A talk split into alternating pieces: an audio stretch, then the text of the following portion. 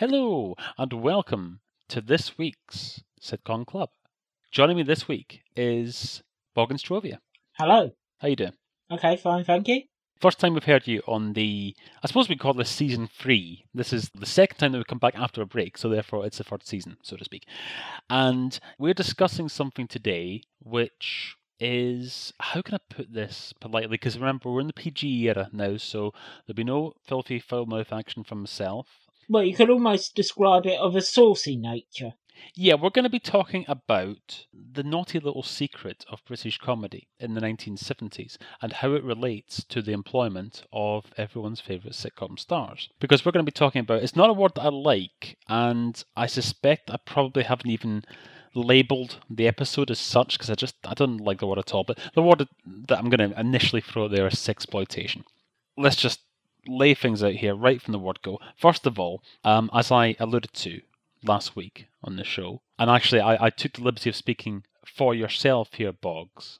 I did promise the listeners that it wouldn't just be us sitting here watching the Confessions films and going, no, none of that kind of thing. It's not like that. We're not here to tell the story about the films of the 1970s because that's already been very well documented, and we'll give you some further reading at the end of the show. But what our focus is on today is a strange little curious period in history called the 1970s, and when popular comic actors had to find work which wasn't quite in keeping with what they had normally done or what they would be doing in the 1980s and so on. It's a puzzling decade, Boggs, and of course, we're both children of the 70s, but we're too young to really remember the 70s firsthand. I mean, the one thing that always stands out to me about the 1970s is if I put on something like 321, and I just think, I like the outfit that Ted Rogers is wearing on any given week, but I'm just looking at it thinking, I don't really know how this happened because before then, sort of up until, say, I don't know, early sort of 1960s, gents and what have you, they're respectably suited and dressed and so on. And then when you get from the 1980s onwards, everything sort of becomes a little bit more conservative and people are dressing in varied ways, but something happened sort of late 60s to the early 80s, and it's just like an explosion in a paint factory. Well, you can really say it's of its time with the fashions and music and everything which goes with it, and really, especially with this type of genre of film as well. Okay, then, Bog, so let's discuss what it is that we're actually talking about here and the set of circumstances which allowed this to come about. They're sort of like sitcoms, but with with a more saucy um approach to them, and of course the actual people who starred in the films and who relate to sitcoms of that period and before and after as well. So, in this particular period, if you consider the factors that are at play here, first of all, the British film industry is in a serious funk. The American film companies are not producing as many films in Britain as they once were. The films in the 1970s, which tended to dominate uh, Hollywood and, and dominate the, the top 10 and so on, tended to be your big blockbuster films, the kind of things like, say, The Towering Inferno or Earthquake or Airport, things like that, which were large scale disaster movies absolutely packed full, in a similar way actually to the films that we're going to be discussing today, packed full of famous people who didn't normally do that kind of thing. So you'd get, for example, like the passengers on the plane in the airport would be from all manner of different branches of show business as well as straight acting, because that was what was going on. That was the work. That was what was prevalent at the time.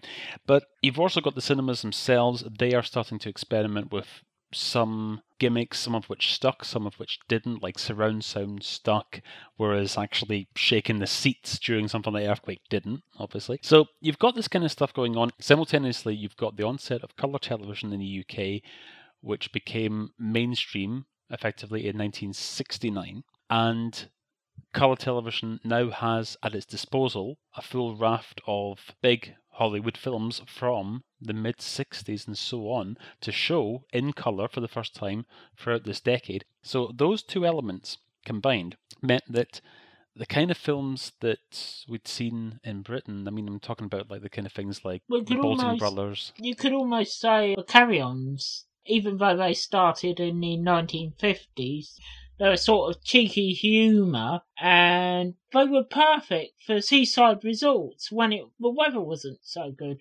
People could go in there and see a uh, a film similar to the saucy seaside postcard humour. Basically, the British film industry then was looking for popular hits, and yet there wasn't a great deal of money. Initially, they were looking to the small screen, so they started to adapt the sitcoms, for example. Now, obviously, we're going to discuss that in a future sitcom club. We're going to discuss in full the big screen transitions, but on the buses, one of the highest grossing films of 1971 and that was very popular with people, as you say, Boggs. It was popular with people who were in places like, say, Butlins or Pontins or whatever. And if it's raining and you need somewhere to go for an afternoon, perfect. There's the big screen adaptation of the people that you already recognise from the small screen. Along similar lines to that, in the 1970s, mid 1970s, you've got this trend for loosening of the censorship laws so the films can be a bit more explicit than they were previously and also of course they can take advantage of the fact that they're in the cinema so there are certain things that you couldn't do on television that you can do on the big screen. And slowly but surely they're developed this odd genre of film, which I suppose you would say.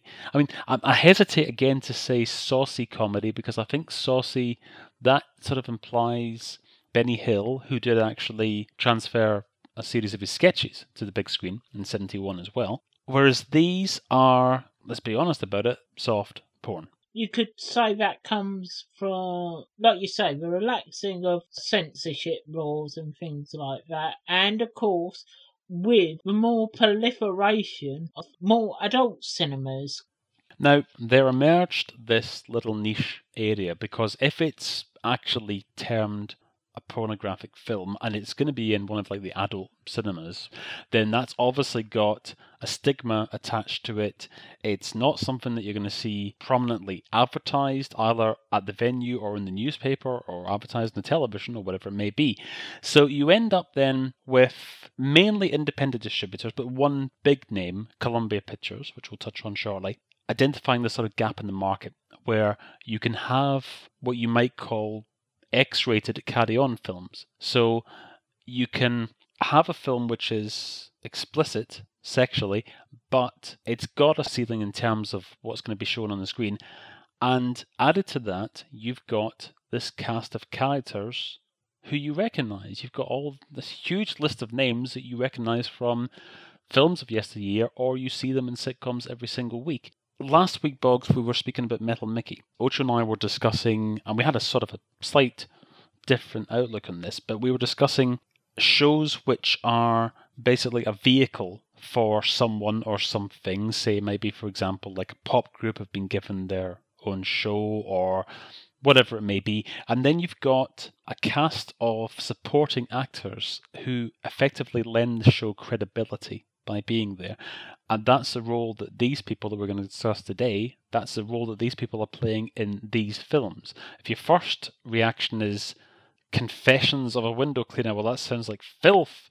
And then you see, oh, Bill Maynard himself off the telly, and there's Dandy Nichols from Alf Garnett and so on. And slowly it starts to become, I suppose you could say, more inclusive. Yeah, exactly. Well, it's a ready made cast you have, like you would have in um, any sort of family sitcom. So it's already got a structure in the movie, it has. Well, let's take a look at an example because we said that, that there's a whole industry around this in the 1970s and a lot of independent producers, I suppose you could say in some cases fly by night producers, were making these films. However, one big company, Columbia Pictures, got behind this phenomenon and created the Confessions series. And that remains, I suppose you would say, not only the most successful series of its genre, but also it's effectively now shorthand. If anybody wants to describe this particular genre, they would say either Confessions, and then people know what you mean, or they'd say Robin Asquith films. And Robin Asquith, he was he was absolutely the ideal, wasn't he? He was the ideal figure oh, yeah. for yeah, yeah. this role. Well, he, he had been an, a straight actor playing in drama, whereas something like it, it just fell upon him. Other names you would consider who were asked to do the role were people like Dennis Waterman. Dennis Waterman, you could say, wasn't that well known. You know, he'd done uh, children's film foundation movies and things like that, and he'd appeared on the television. And almost the same as Robin Asquith, it was a, someone new. You could say that these movies actually did pay quite well for someone. If considering what they would have got for appearing on uh, the television and what they could have got for appearing in these films. I mean, it still surprises me when I see names crop up in these pictures, but it shouldn't do because if you ask yourself, well, why is somebody like Chick Murray appearing in one of these films? You might as well ask the question, why was everybody appearing on chat shows in the 1980s? Why was everybody appearing on panel games from the 90s onwards? Why do people appear on Big Brother or I'm a Celebrity now? The answer is because that's where the work is. Yeah, that's, that's, where the pays. money is. So I think it's fair to say that people of the caliber of, say, Irene Handl or Bill Pertwee, Windsor Davies or Dan Langton, whoever it may be, I suspect that they would all be much happier appearing in something like a Boulting Brothers film, or something that had a bit more either artistic integrity or just a bit more comedic quality to it. Well, you could say that these movies got their face out there. They'd be well known, and you could almost say it was like a safety blanket for the audience. There's so and so. Oh, I know him from that sitcom. Oh, she was in um a program I saw last week. So for the audience, they like seeing their names. Let's look at an example of one such film. Let's actually look at the Confessions series itself. Columbia Pictures got behind the genre in 1974 with the Confessions series, and like we discussed, I think also as well as Dennis Waterman, I think Richard Beckinsale was offered the role as well and turned it down. But Robin Asquith I think that he is. The Confessions films are the only films of this genre which I actually enjoy in terms of finding them humorous. The others to me are a bit of a curiosity, but the Confessions films, at least the first three, I'm not keen on the last one, but the first three I find genuinely up there with. If you don't like the carry ons, then this is a ridiculous comparison, but I find them up there with the carry ons. Now, if you don't like the carry ons and you don't like films of that type, then you're not going to like Confessions films. But if you do, and you're used to particularly the, the carry-ons of the late 60s, early 70s, then this is, I suppose you would say, a couple of steps further in terms of what's permissible. But they stick to the formula of having well known names and also likable names. And Robin Asquith is a likable character. The character of Timothy Lee, he's a likable chap in all of these films. These were adapted novels written under the pen name of Timmy Lee by the scriptwriter Christopher Wood. I think there were four or five of these films made, but actually, of all the novels that he wrote, there were 20 of them. So there could have been a lot more films given that this is a film which you're either going to see at the cinema or if it's say early, early 1980s you're going to be having on VHS tape. In addition to having that big list of names there which makes you feel comfortable with it, Robin Asquith's home life is a central part of the films and that helps to give it a, a nice sort of warm feeling and as much as okay he's getting up to his mischief so to speak but he comes home to his family at the end of the day and there's a point of recognition there with the audience, and so you're sort of establishing that Timmy is not a bad guy, and he's not like because I mean, whenever I've heard the expression "ladies' man" used, it usually is in a derogatory way. It usually means you know that the chap isn't particularly pleasant, but you don't get that impression with Timmy. He comes home to his family, which consists of Dandy Nichols, who by this point best known for Death Us Do Part, and the father of the household is Bill Maynard, who of course around about this time was just starting in Selwyn Froggitt, and of course was already a mainstay of television going all the way back to the 1950s, and he'd been in many of the Carry On films as well. And his brother-in-law is Anthony Booth, again from To Death Us Do Part. So straight away you've got that recognition factor. You know who these people are. Okay, Bill Maynard's role is unique to the series itself, but in terms of the roles of Tony Booth and Dandy Nichols, they're really playing the roles that they're already known for on the television anyway. Well, you could say that Robin Asquith's character's out there on his own, right? But all the rest of them, especially uh, Bill Maynard, Dandy Nichols, and Sheila White, they're, they're basically every people, if you get what I mean. Bill Maynard is a sort of father figure who would watch a telly, go down the pub, chancy cheeky, something like that. He's light fingered. He has a habit of finding things and bringing them home. And Dandy Nichols would be, of course, the typical sort of mother figure, not overbearing, but homely. And of course, they, they work perfectly. One thing that we'll keep tabs on throughout this episode is the idea of people in these films effectively, I don't like to say doing their shtick, I think that sounds dismissive, it sounds derogatory, but actors appearing in these films and, if not actually in name, simply playing a role very, very similar to one that they're already associated with. There'll be a few instances of that that we'll see throughout this, but the most obvious ones in this first confession films are, like we say, Dandy Nichols and Tony Booth. Is the only difference in terms of his sort of outlook is where as his character until death us do part was the very left wing socialist outlook student type figure. He was always sort of rallying against Alf for his views and so on. Apart from the fact that I suppose you could say, sort of politically, he's much more uh, on the other side in these films because he is sort of wannabe entrepreneur. He's always looking to make a buck and so on. But in terms of his overall demeanor, then he's identical. So again, recognition factor. It's not always the case in these films. There are a few instances of people taking on roles which aren't at all like those that they're normally associated with. But in terms of this first film, again, the idea of big names lending credibility to the film. The parents of the lady that Timmy is seeing throughout the film are played by John Le Mesurier and Joan Hickson. The initial film of the series You've also got an appearance, I believe actually his last appearance on the big screen, of Richard Wattis, who was best known at this time for his appearance in Sykes. You've also got a brief appearance by Brian Hall, who later on would be known as Terry the chef in Fawlty Towers. But it's the second of the series where sort of the star power is really ramped up, and that is Confessions of a Pop Performer. How is this for a cast list? we have, in addition to Dandy Nichols now being replaced by Doris Hare, who we know from On the Buses.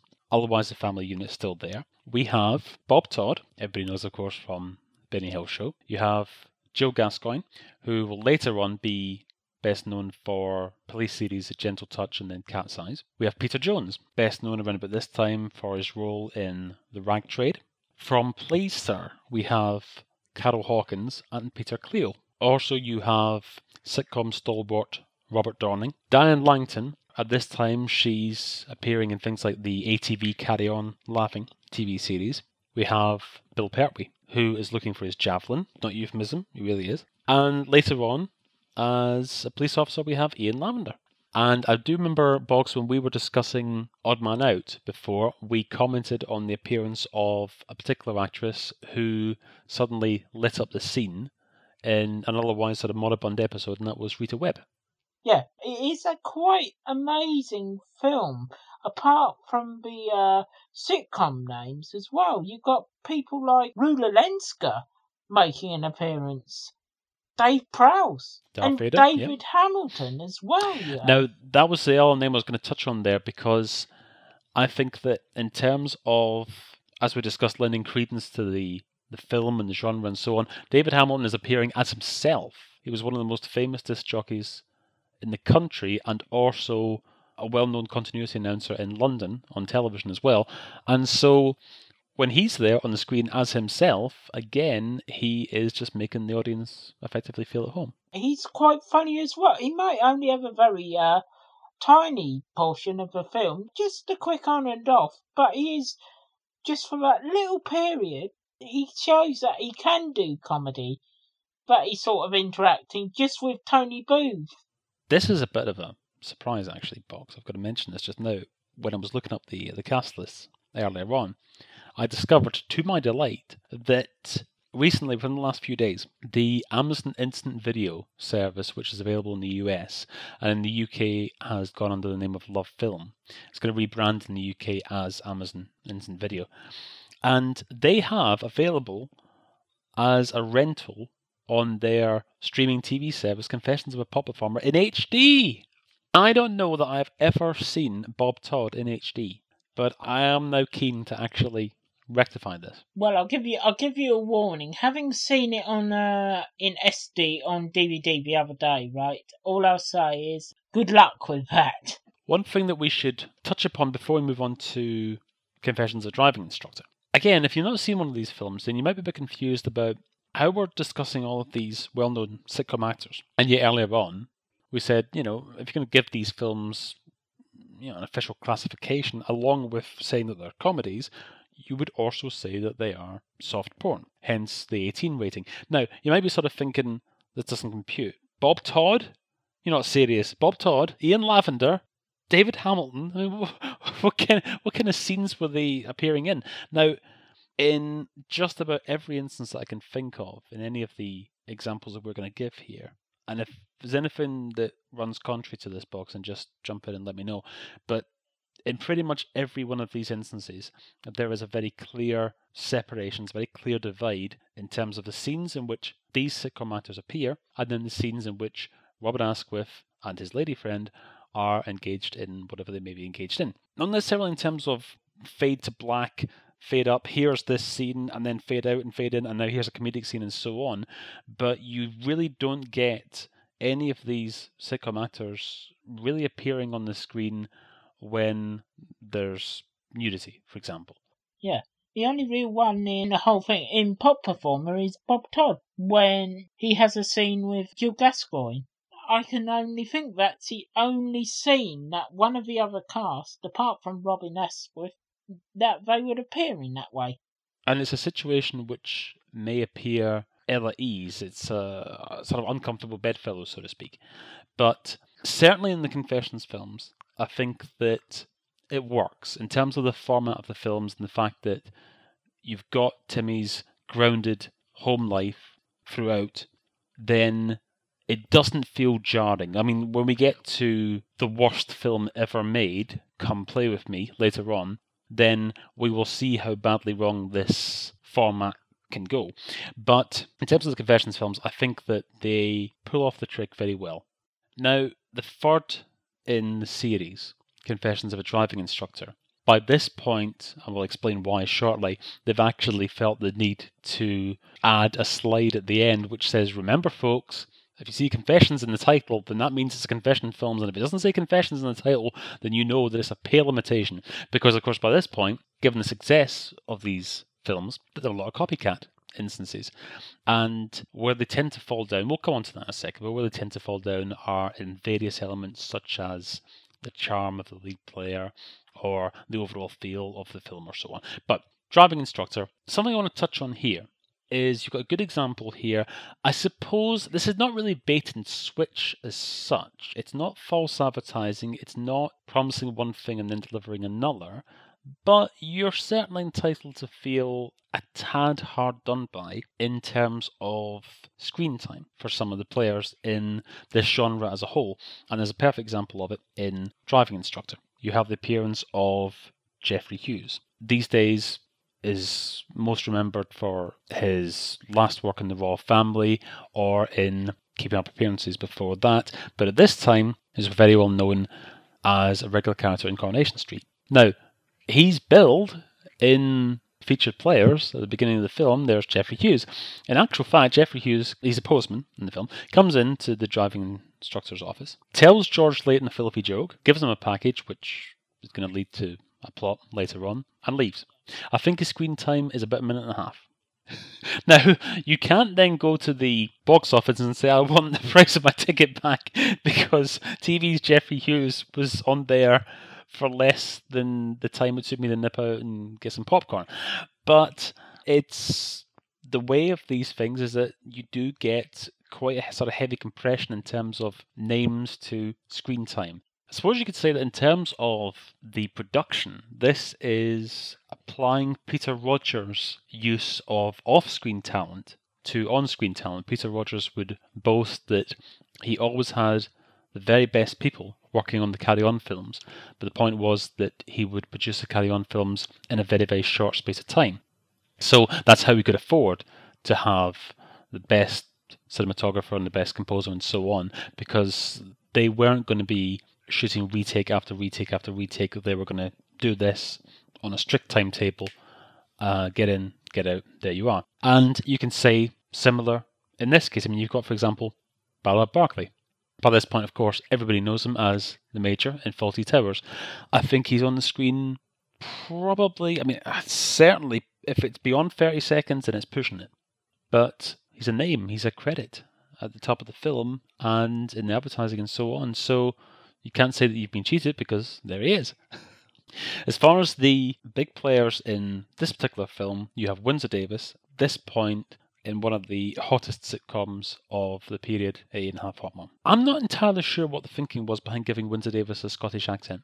It doesn't make any sense at all why he should have a Scottish accent. Windsor Davies has got his broad Welsh accent, and it doesn't add anything. I quite like it. I, I, I, am I am absolutely puzzled as to why it's necessary because he's married to Avril Angers and his daughter is Linda Bellingham, and they both have English accents and it's set in England and so on. So I'm not quite sure why he couldn't just play it as a Welshman. But for whatever reason, yeah, he is the head of the Truscott School of Motoring, and he's very proud of his ancestors and so on. So yeah, it, it's a quaint little twist. now George Layton again is just one of those chaps who you just see across the decades. He's here, there, he's everywhere, and in this particular period of time, he had just finished the Doctor series, and now he would have been appearing in the first couple of series of Irene Hoffman with Windsor Davies. As you mentioned previously, Liz Fraser, very well known from a lot of Carry On films and from Citizen James, Sid James. Irene Handl, mentioned last week, of course, Metal Mickey. Linda Bellingham, I mentioned already. Even with driving instructor, you've got someone like uh, John Junkin as well, and Donald Hewlett. So you can think that's maybe nearly about 10 people that you would actually know and are established in sitcoms and comedies in this whole film. Funnily enough, you mentioned Donald Hewlett there. You've got, again, you've got a third instance of somebody from It Ain't Half Hot Mum. Now, of course, this is not by accident because at this point, in Half Hot Mum started in 74, it is one of the highest rated sitcoms of its era. So obviously you want to tap into the success of that. That has been emulated previously as well in the Holiday on the Buses film, for example. You have the appearance of Arthur Mullard and Queenie Watts, who were appearing in Romany Jones at that time. You've got them effectively appearing as the same characters, because of course both shows on the buses and Romany Jones written by Ronald Chesney and Ronald Wolfe. And you've also got the appearance of Wilfrid Brambell there as well, who is at that time still appearing in Steptoe Son. But you can say that about all, all the rest of the films, like uh, Confessions of a Window Cleaner, you know, taking the main stars from Till Death Us Do Part, Pop Performer, the main stars from Please Sir. They're always in each film, they're taking the main stars from one sitcom, which would be the most popular sitcom of that time and saying, right, we're going to get a couple of the major stars in our film to play various characters. The other thing I was going to mention about Donald Hewlett there was that you've got two examples of him in short succession here of the, I suppose you call it, the Peter Rogers idea. He appears in carry on behind for I think about three or four minutes at the beginning. And in Driving Instructor, he's there at the very beginning and he's at the very end. But screen time is two or three minutes max. And again, getting the most out of the performer, being able to have a big name, but not actually going over budget and so on. Uh, like I say, I'm not really a fan of the last film, Confessions from a Holiday Camp. I think it's sort of lost its way and it's getting into sort of areas in terms of its humor, which it's it's not really accustomed to and it's not really comfortable with. But those first three films, I think if you were going to show off this genre of film to someone, then I think any one of those would. Okay, we're not saying that they're hilarious films because they're not. They're not hilarious. They're not rib tickling, but in their own way, I think they're quite well made. I think they've also got very nice music scores. A lot of the music written by a chap by the name of Ed Welch, who was quite a prominent composer for some of the ITV stations in the 1980s. And you could say that these films, um, they had money, small amounts of money though, but money actually put towards them. And by the fourth, with indecision by Columbia Pictures, they were sort of considering whether to stay in that genre. I think one area where Holiday Camp also falls down, and it's, it's nobody's fault, obviously, particularly not Robin Asquith's fault, of course, can't be helped because we all get older, but Robin Asquith just in that sort of three year period, because he's not as young as he was when the films started, then I think that just his appearance, he's lost a little bit of that, that innocence about his character. And I think that that sort of that comes across. I think that I think that manifests itself in the film. As I mentioned at the end of the Confessions of a Driving Instructor, you have this slide that says, Beware of imitations, only the Confessions films are the true episodes of the series. And what they were actually aiming at there was a series called Adventures of, directed by Stanley Long. Now, the first in the series, Adventures of a Taxi Driver, this starred Barry Evans, who is best remembered for two particular sitcom roles his role as the young doctor in Doctor in the House in the early 70s, and then later in the 70s, 77, 78, he was the English language teacher in Mind Your Language. I suppose that you could say that he's playing against type here because he was always very respectful, clean cut chap in the Doctor series, whereas he's a slightly more coarse. He's a, as the name suggests, a taxi driver, and he's a bit more sort of gregarious and outgoing and so on. But the thing that is quite surprising about the Stanley Long series, the cast lists, particularly in the first two, are very impressive. The main actor on screen alongside Barry Evans in Adventures of a Taxi Driver, surprise, surprise, is Robert Lindsay. Now, I don't think that he would necessarily be the first name that would spring to mind when you're discussing these. I think that people like, for example, Bob Todd and Tommy Godfrey and so on, they're the kind of names who you more commonly associate with this genre, and they're the kind of comic actors who sort of crop up here, there, and everywhere. But Robert Lindsay, I think that's a bit of a curiosity. I mean, at this time, he was appearing in Get Some In, and then later on, I mean, he's pretty much had a seamless career in terms of then going to Citizen Smith, and then his bits and pieces on Channel 4, Nightingales, and then My Family, of course, and so on. And in addition to all the straight acting that he's done, it was a real oddity the first time I actually realised that he was in this film. And alongside him is Diana Dors. We've got Ian Lavender again from Dad's Army. Got Liz Fraser again. Uh, Henry McGee is there. Brian Wilde, who at this time would have been just starting in Last of Summer Wine and already recognisable as prison officer Barrowclough in Porridge. And Adrienne Posta. Now, Boggs, Adrienne Posta is a name that people might not be too familiar with now, but she was quite prolific. Yeah, she would be in quite a lot of sitcoms. She was also in um, Carry On Behind with Ian Lavender, but also she was famous for appearing in um, the 1970s uh, light entertainment show It's Lulu. Quite often appeared with Mike Yarwood in his first few series at BBC as well. I mentioned earlier on the idea of actors playing the role that they're most known for in sitcoms. And there is one gold plated example of this in Taxi Driver. Taxi Driver's a rather unremarkable film, to be honest. The Stanley Long films, they are an imitation of the Confessions films, but they don't have the charm of the Confessions no, films. They're, they're, because they're quite sort of compared to the Confessions films, I, I don't really like them. They don't have any warmth about them. Exactly, yes. They feel somewhat sleazy in comparison. And I think that that key element of Timmy's home life and having the family unit there, the fact that that's missing in all three of these films, I think is a big omission. And in terms of us identifying with the main character and actually being sympathetic with the main character, then you're sort of left with the impression that it's just basically Barry Evans or Christopher Neil later on, just sort of out to have a good time, get his own way, and so on. And some of the audience will identify and sympathise, and a lot won't. Barry Evans, I'm sure, could play a role as nice and as charming as Robin Asquith, but in this particular film, that's not the way he's portrayed. It's not the direction he's It's given. more like Barry Evans' character. Like you said, he's, he's out there, have a good time, and that's the sort of main purpose of the film.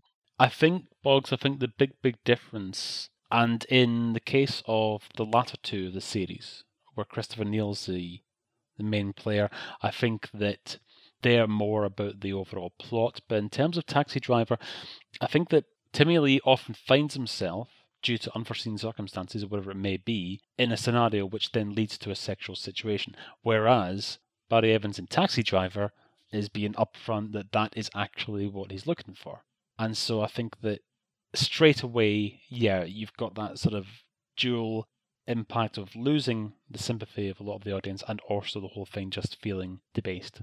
I mentioned earlier on about sitcom actors sort of playing their role in these films. There was one gold plated example in Adventures of a Taxi Driver where Barry Evans encounters Stephen Lewis as a doorman at this gentleman's club. Is it fair to say that Stephen Lewis looks as if he's Blakey, who's no longer working on the buses and is now working as a doorman at a gentleman's club? Well, all it is, uh, uh, Stephen Lewis is basically playing his Blakey character without him being called Blakey. He's got the same laugh. He's got the yeah. He's ticking all the boxes. And I, I sort of wish because Stephen Lewis is principally identified as either Inspector Blakey or a Smiler in Last of Summer Wine, and I sort of wish that there was more of his work prominently on show because he's actually quite a versatile actor, and on those occasions when he's not asked to do Blakey, he's still very, very prominent on the screen and comes across as the character that he's portraying. He does not come across as Stephen Lewis, who is normally Blakey, who's now trying to do something else. An example of that would be the episode of One Foot in the Grave with Georgina Hill. And he's just playing his own character, and the interplay between himself and Victor Meldrew and so on is lovely. But he's not doing Blakey because he doesn't have to. I sort of feel the same way about Bill Owen as well in the fact that he's always associated with Compo, and when you see him in all things, then you sort of think, I wish that his body of work, in terms of what gets regularly shown, was more varied. The second of the Stanley Long series of adventures, I think you could argue that this has the finest cast of any of this genre. Here is your cast for Adventures of a Private Eye. And if this was a sitcom or if it was, I suppose you'd say more mainstream cinema comedy, then I think you'd probably hear or see a lot more about it, to be honest. Your main characters are Christopher Neil, who is now, I understand, a very successful music composer and producer. But Christopher Neil is in the title role of the private eye. Susie Kendall is his client who comes to see him, and there the plot develops. And we have a cast of Harry H. Corbett, not playing to type, not playing Harold Steptoe, but playing this aristocrat. Diana Dors, Fred Emney, Liz Fraser, Irene Handl, Ian Lavender, Adrienne Posta, Anna Quayle, Willie Rushton, Robin Stewart, who at this time would have been best known for his role as the son in Bless His House, Veronica Doran, who at this time was known for her role in Coronation Street as on screen partner to Geoffrey Hughes, Jon Pertwee, been here, there, and everywhere, been Doctor Who, been star of the Navy Lark, and so on, been the Carry Ons. If that wasn't enough, if all those names were not enough to drag you into the cinema to see this film, it's even got Police Five's Shaw Taylor. You could say it's similar to David Hamilton. And of course, Shaw Taylor would be most associated with Police 5, so people could believe he's would be associated with that type of thing. Exactly, yeah. Don't want to disappoint anybody who's now going to rush out and buy this film because they want to see Shaw Taylor's acting debut. He's in the film for approximately three seconds and doesn't speak, but that's not the point. In terms of a cast list, that's quite incredible. I mean, I think that that is, as far as the film is concerned itself, it's actually it's pretty lousy. And I think that it would even disappoint the what we might rather crudely term the Raincoat Brigade or the Dirty Mac Brigade, because in terms of on screen sexual activity. It's actually quite low down on the scale. And you've just got this lumbering along plot involving large house, and there's the, the whole sort of family there and around the table, and Christopher Neil's running after Robin Stewart and what have you. It just sort of goes on. but as far as the castle is concerned, that's probably its peak. That's 1977. And I suppose you could say that that's when the genre, I think actually the genre was already slightly peaked by then. I think you'd probably say its peak is. Well, you could say that it's tipping over the edge. This was released in March 77, so it's actually gone over its peak now, and you're only going downhill from there, really. Last film in that series was Adventures of a Plumber's Mate, a curious title. That features again Stephen Lewis in a much more prominent role this time. Still sort of Blakey-ish. Peter Cleall's we've mentioned before. Claire Davenport again. Claire Davenport's one of those names that you don't necessarily identify by name, but if you saw her, then straight away you'd recognise her. Been in all manner of things, supporting actress in many, many sitcoms and many sketch shows as well over the years. Christopher Biggins appears, just finished his turn as lukewarm in Porridge the year earlier. Arthur Mullard quite a prominent role, and Willie Rushton again.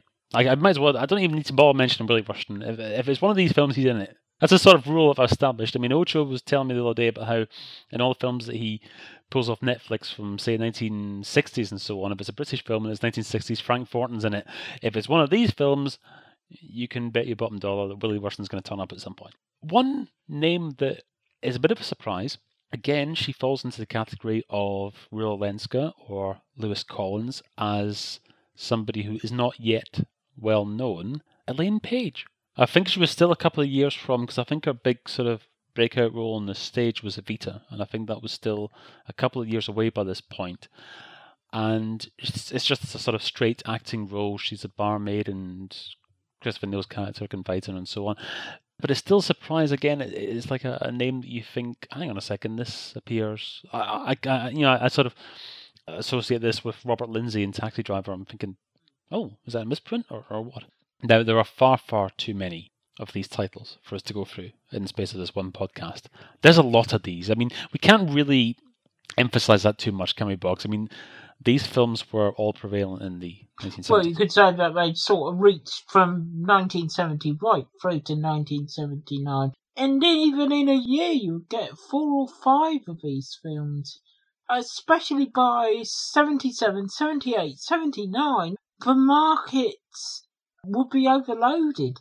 You would get so many different people producing so many different films of so much different quality and then it's also got what you'd say have small independent studios, and then films from the people who do certain magazines as well. Yeah, we're going to come on to that one just a second. Um, couple of titles I want to give a brief mention to. One of them is, I would say, Bonkers. You're going to agree with me straight away, Boggs. I'm talking about the ups and downs of a Oh, yeah, yeah, yeah. That is on another planet. Bob Todd stars in there, right? His character in the film is called the Spanker. It's not taxing the audience in any way, is it? I mean, it's just the character's called the Spanker. That's you. You, you yeah, you're, exactly. you're. Exactly. To add to it all, you've got Gay Soper, who's best known as the voice of the Flumps. She's stripping off in the film. Talk about ruining her childhood. To be fair, though, she did make this several years before the Flumps, and I'm imagining unless something seriously amiss, then you would have seen the flumps long before you ever saw Ups and Downs of a Handyman. But I take your point that, yeah, it's, sort of akin to Brian Cant suddenly turned up in one of these films, which he didn't, by the way. Let me just emphasize that. The reason I mentioned Ups and Downs of a Handyman is, well, two reasons actually.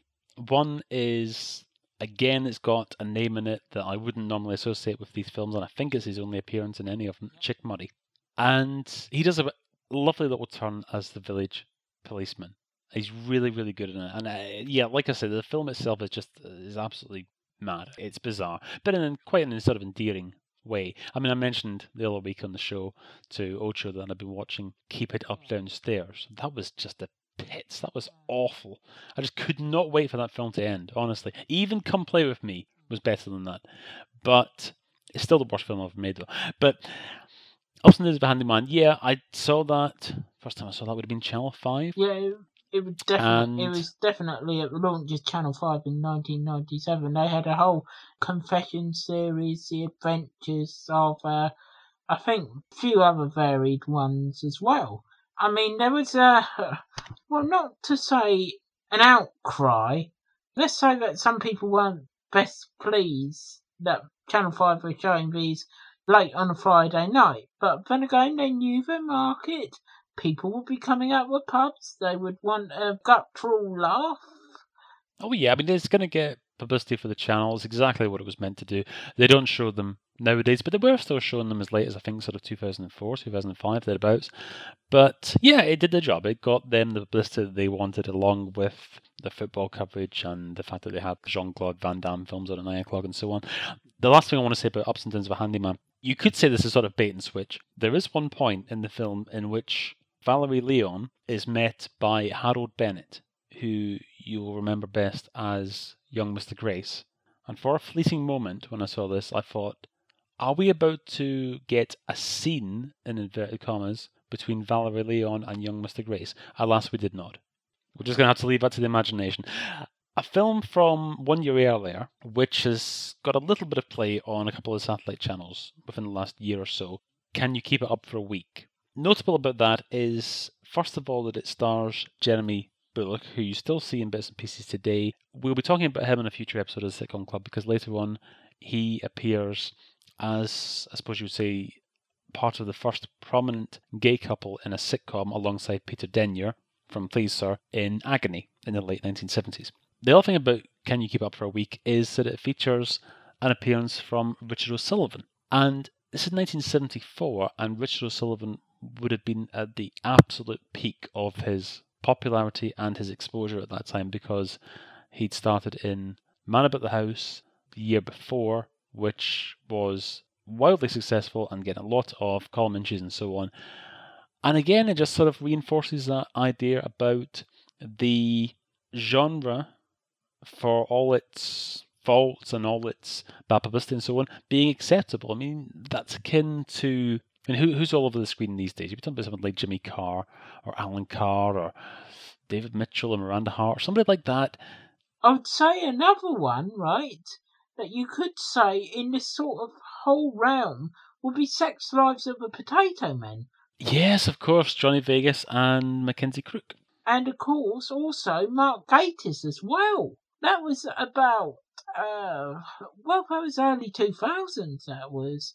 I think it's fair to say that we're not really going to see any imminent revival of this genre. They keep on talking about resurrecting the Carry On films and what have you. Just leave it. It's there. it happened. that, and that will, that will never happen. no, now. I don't want it to happen because the people in the Carry Ons, just as the people in Confessions and so on, most of them no longer with us, and, and just just leave that as an original piece and then move on, do something else. we were talking about Christopher Wood earlier, right? He did the um, Rosie Dixon series, which was the female Timmy Lee. And of course, Rosie Dixon Night Nurse, one of the books got made. So you've got that around 1978. You've got things like uh, What's Up Super Doc, and even you've got Eskimo Nell with Roy Kinnear and the Playbirds with Windsor Davies, Glyn Edwards from Minder, and I know who's coming. I know who's coming.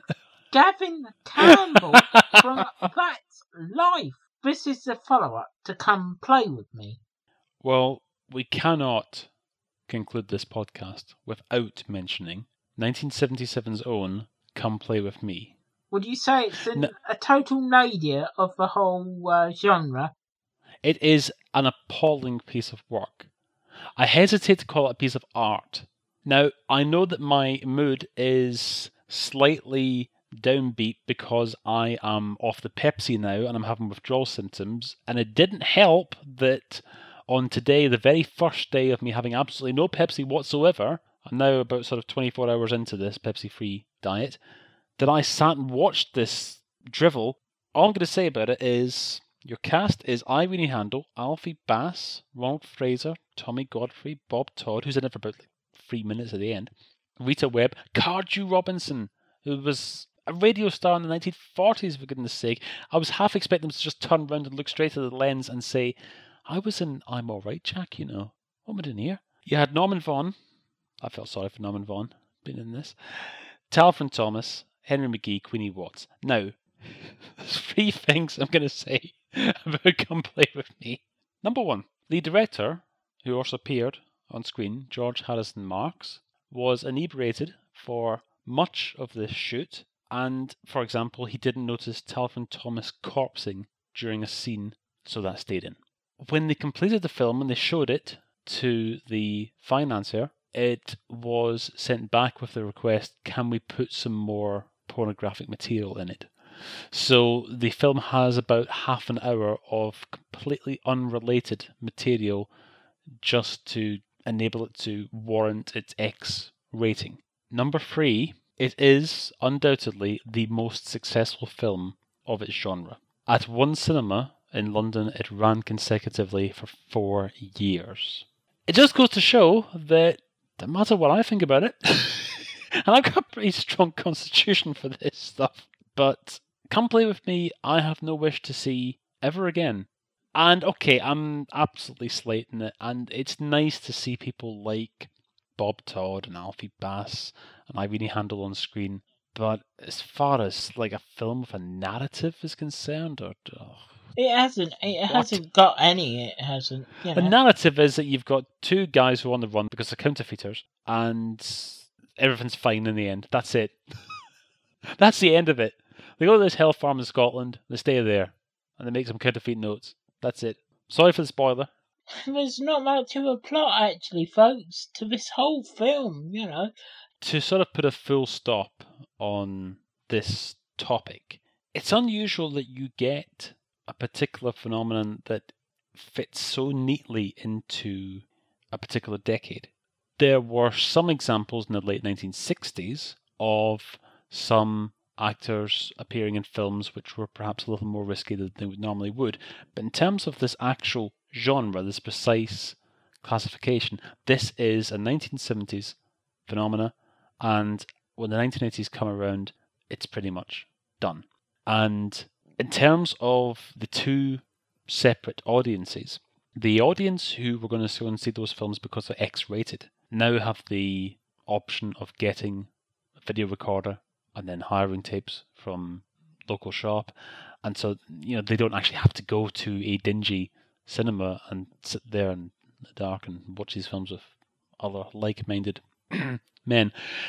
And for the rest of us, those of us who like seeing our favourite sitcom stars, despite whatever tat it is that they're appearing in, the 1980s saw a new overall outlook on things. I mean, obviously the the onset of public awareness about sexual health and so on meant that you didn't really get so many promiscuous characters, and you can even extend that to things like the James Bond films, for example. If you compare Timothy Dalton in Living Daylights, compare that to Roger Moore 10 years earlier, it was a very different character. But as far as the sitcom stars of this era appearing in these kind of things, other avenues opened up for them. There were more television channels opening up, there were more chat shows, there were more panel games. Obviously, we're still making sitcoms on television, but now we've got a fourth network, Channel 4, so people like John Alderton, for example, and John Wells are making sitcoms on the fourth channel. And I suppose you could say ultimately, sort of thankfully, this chapter comes to a nice, neat conclusion because the bit that I really do feel uneasy about is that Come Play With Me did actually have what you now call R18 material shot for it, and thankfully it was dropped before it was officially released. That to me would just be crossing the line. If you got to a situation where you had a film that was simultaneously hardcore and also had people such as Alfie Bass and Rita Webb and Cardew Robinson in it, I think that would just be two genres that were too diverse to share screen time. I don't think that's something that really many people would be comfortable with. It's one thing when you're seeing somebody like Richard Wattis uh, in something like The Confessions, it, it's silly, it's frothy, and so on.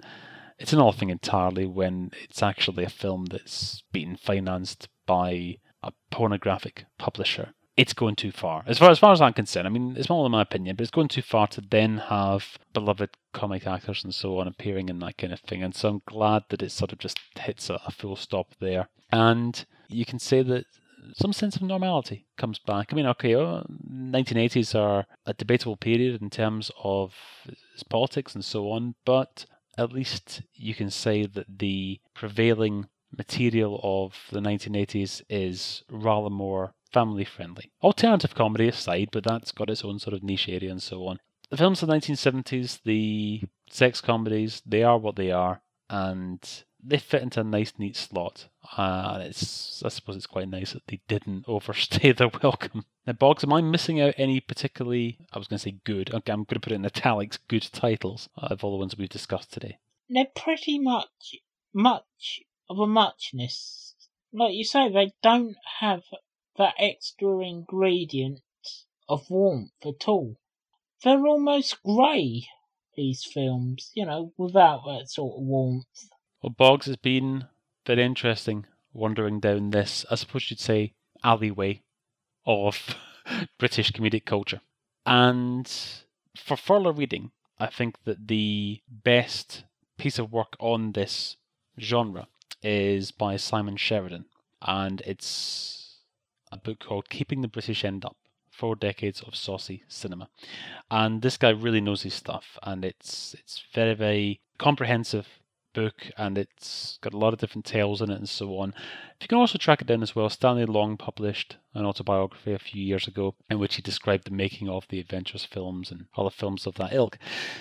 Next week on the Sitcom Club, myself and DCT will be debuting the Sitcom Club Time Capsule, a new occasional format for the podcast in which we will be looking at free shows, free sitcoms all from the same year one BBC, one ITV, and one Channel 4. To begin next week, it will be 1989. Boggs, to conclude, if somebody hasn't seen any of these films previously, would you recommend not even one film, but one specific scene from a particular film that people should at least see, be it on YouTube or if Channel 5 ever have a revival of interest in the genre? Well, the, the one scene which defines the whole genre would be from Confessions of a Window Cleaner, where Robin Asquith's character, Timmy Lee, uh, has relations with one of his clients. Some washing detergent gets knocked on the floor, and their actions cause bubbles, and they emerge through bubbles, having done what they have. And you could say that is almost um, an iconic scene to say that it is um, cheeky, but it's also funny as well that you know that Robin Asquith's character, that these situations just happen to him. Okay, it's not Del Boy falling through the bar, but it's the next best thing. And I don't think, to be honest, that it gets enough repeats. I'd like to see, I'd like to see that turn up in the next Channel Five clip show. Well, Boggs, thank you very much indeed for your time today. And from myself, Mooncat, this has been a big screen version of the Sitcom Club.